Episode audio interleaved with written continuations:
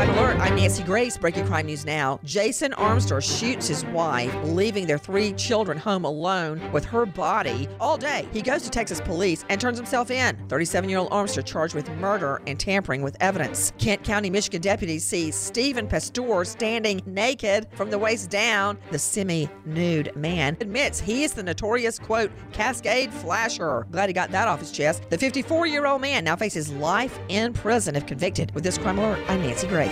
Hi, I'm Raymond Denon, Vice President of Optima Tax Relief. You don't want to mess with the IRS. They have the power to garnish your paycheck, levy your bank accounts, and even take your home or business. That's all true. But thankfully, they're offering a way out the Fresh Start Initiative. If you qualify, it could save you thousands. We're the experts at Optima Tax Relief. We will fight to get you the best possible tax settlement. Call 800 960 1575. 800 960 1575.